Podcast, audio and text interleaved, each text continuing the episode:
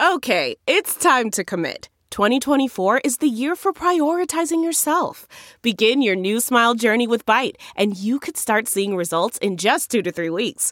Just order your at home impression kit today for only $14.95 at Byte.com. Byte Clear aligners are doctor directed and delivered to your door. Treatment costs thousands less than braces. Plus, they offer financing options, accept eligible insurance, and you can pay with your HSA FSA. Get 80% off your impression kit when you use code WONDERY at Byte.com. That's B-Y-T-E dot com. Start your confidence journey today with Byte.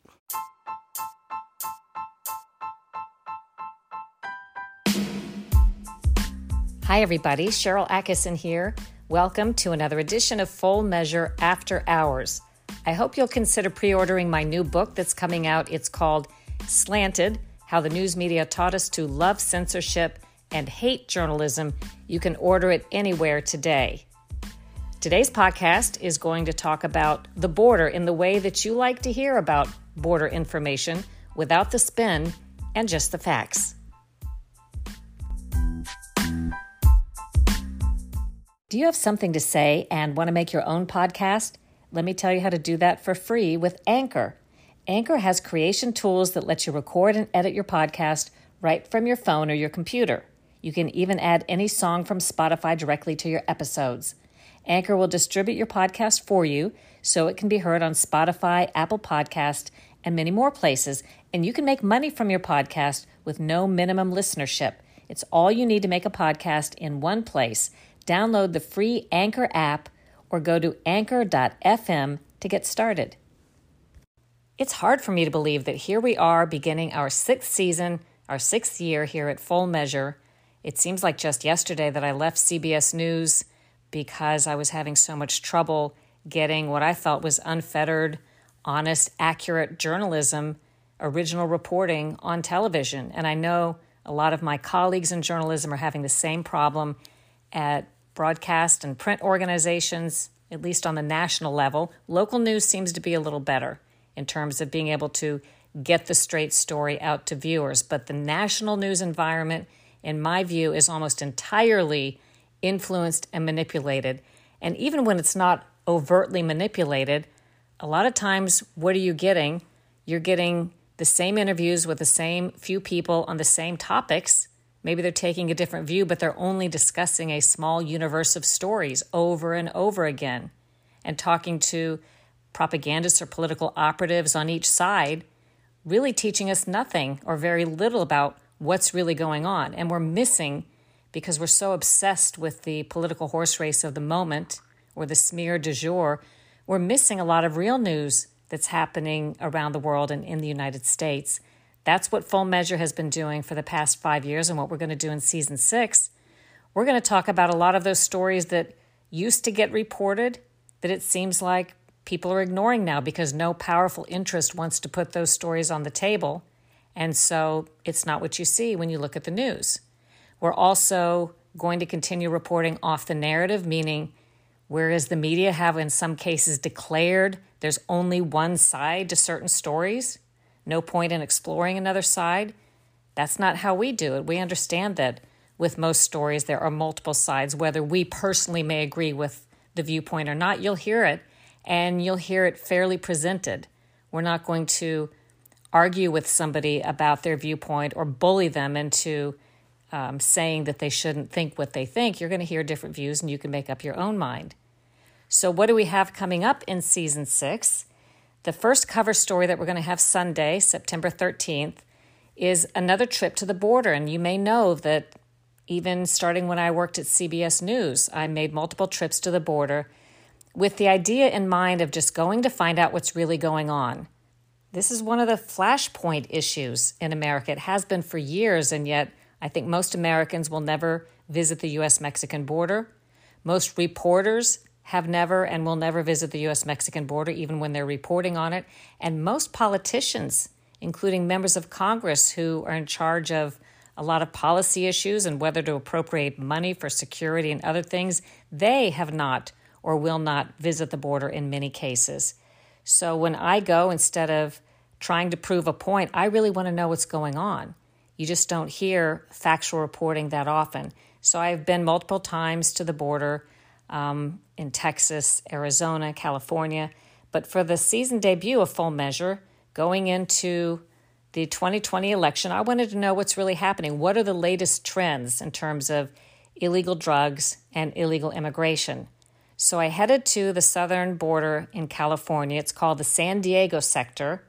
And right across the border is the Mexican city, the huge city of Tijuana. And this is a place you'll see if you watch the TV version of this.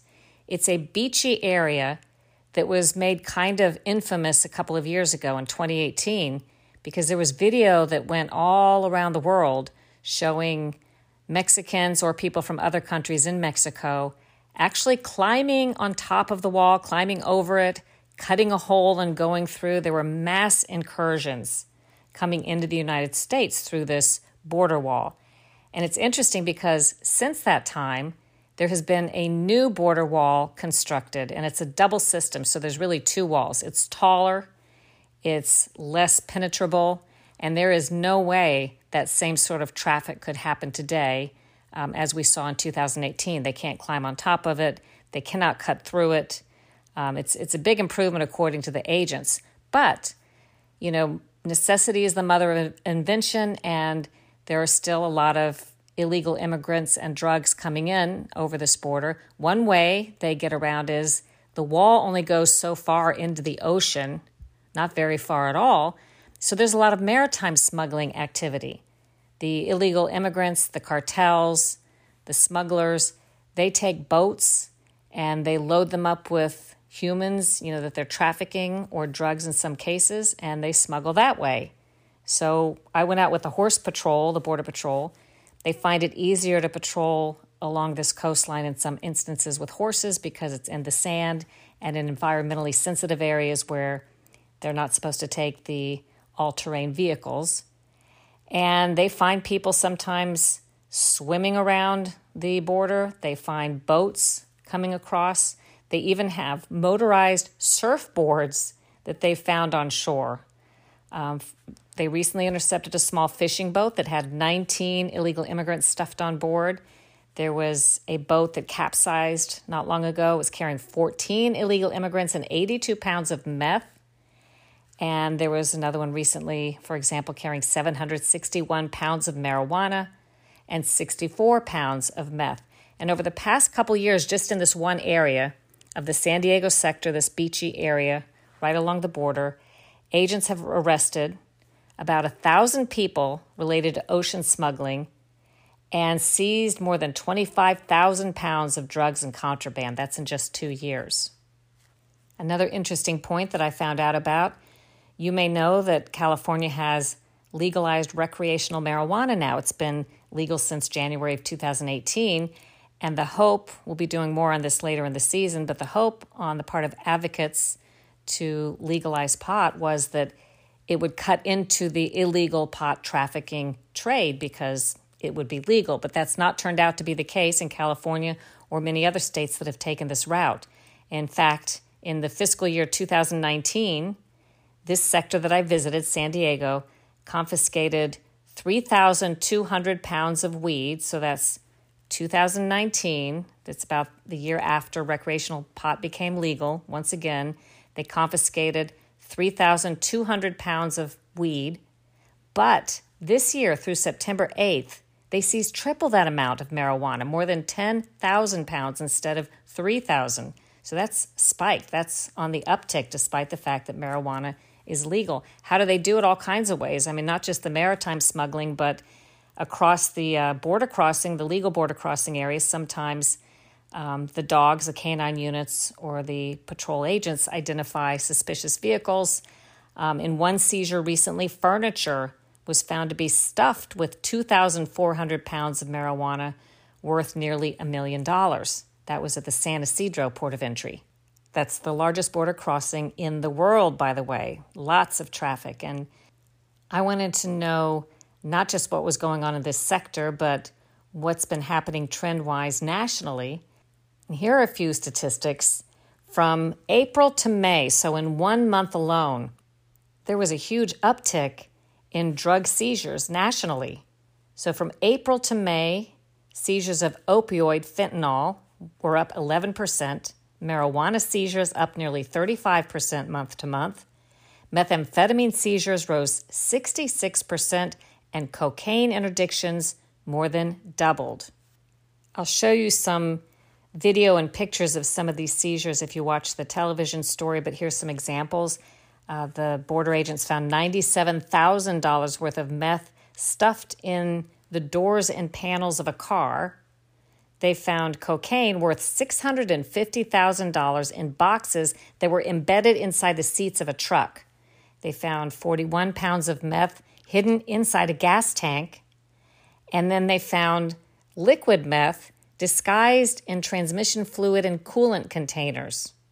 So, as you can tell, the drug smuggling situation is still very bad. But on the other hand, the human smuggling, the illegal immigration, is showing the opposite trend so far. So, let me give you some of those numbers. In fiscal year 2017, the Customs and Border Protection reported over 415,000 apprehensions. So 415,000 in 2017. There was a huge spike then last year in 2019. That number doubled to over 977,000, and there were all time records set for the number of non Mexicans picked up. So these are people coming in from other countries, particularly Central America. There were records set for the number of family units coming in, as well as unaccompanied children 977,000. But through August of this year, 2020, with just a month left in the fiscal year, agents reported picking up fewer than 400,000 people. So again, down from 977,000 to 400,000 year to year. What's the reason? Well, again, they're only measuring those caught, not those who get through, and plenty of them get through. But border agents do think this new system of border wall that has been erected along more than 300 miles of the border in the biggest trouble spots has made a huge difference in terms of how many people and how quickly they can get across the border. The traffic levels have greatly decreased.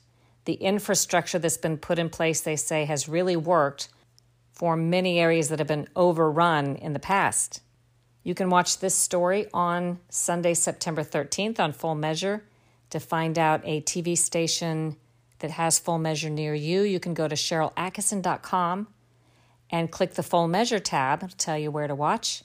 Or go to fullmeasure.news and click About, and it will have the TV station list. But also at SharylAttkisson.com under Full Measure, you can see how to watch us on our app Stirr, S T I R R, live or on demand. And one of the easiest things I think is just to go to the website fullmeasure.news. You can watch it live at 9:30 a.m. Eastern Time on Sundays or replays anytime even right now. Just go to fullmeasure.news and once these segments air on TV, they're posted there and they continue to live there and you can refer back to them and search for them. So look for the story on the border on our season debut, season 6, very exciting, Sunday, September 13th. Back with more in just a moment.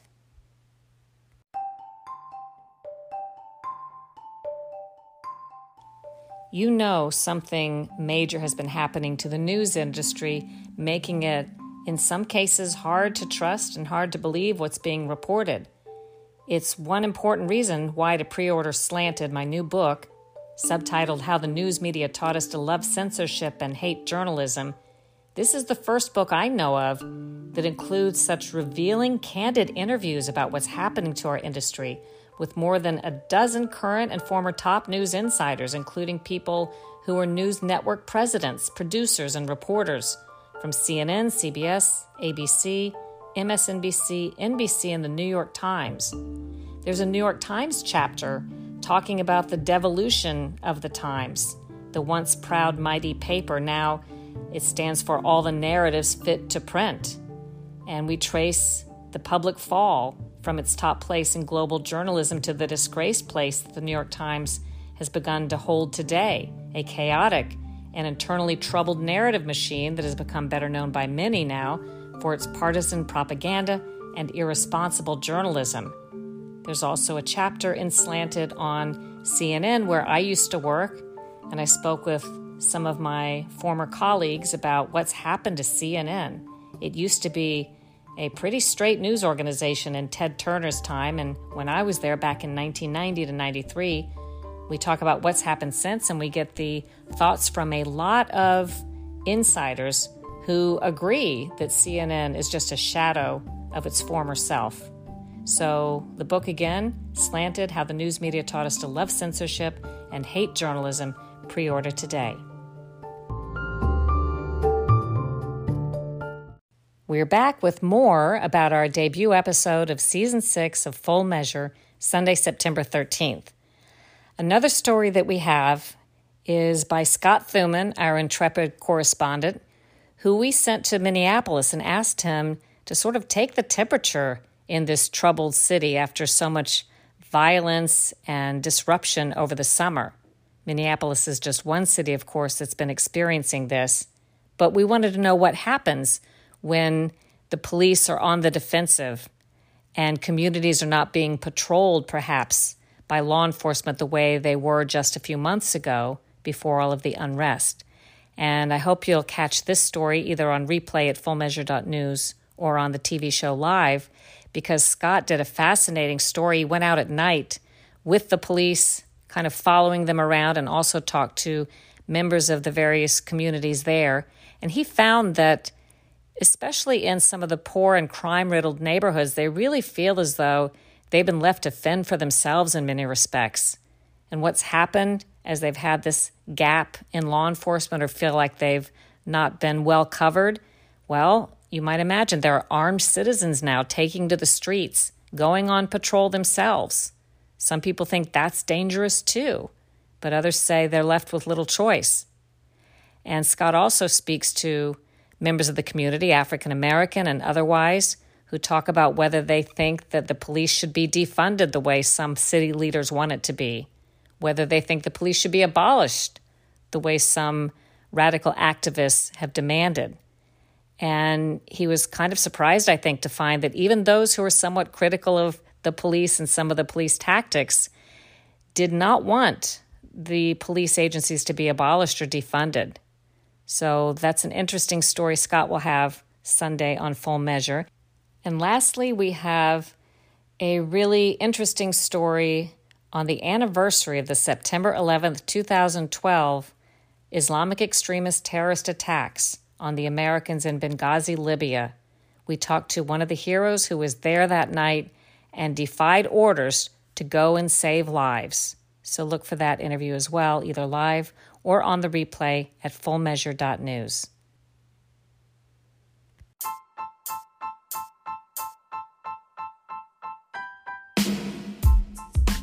I hope you enjoyed today's podcast and you'll subscribe, share it with your friends, leave a good review. And you can also look for the Sharyl Attkisson podcast, my other podcast, wherever you like to listen. Do your own research, make up your own mind, think for yourself.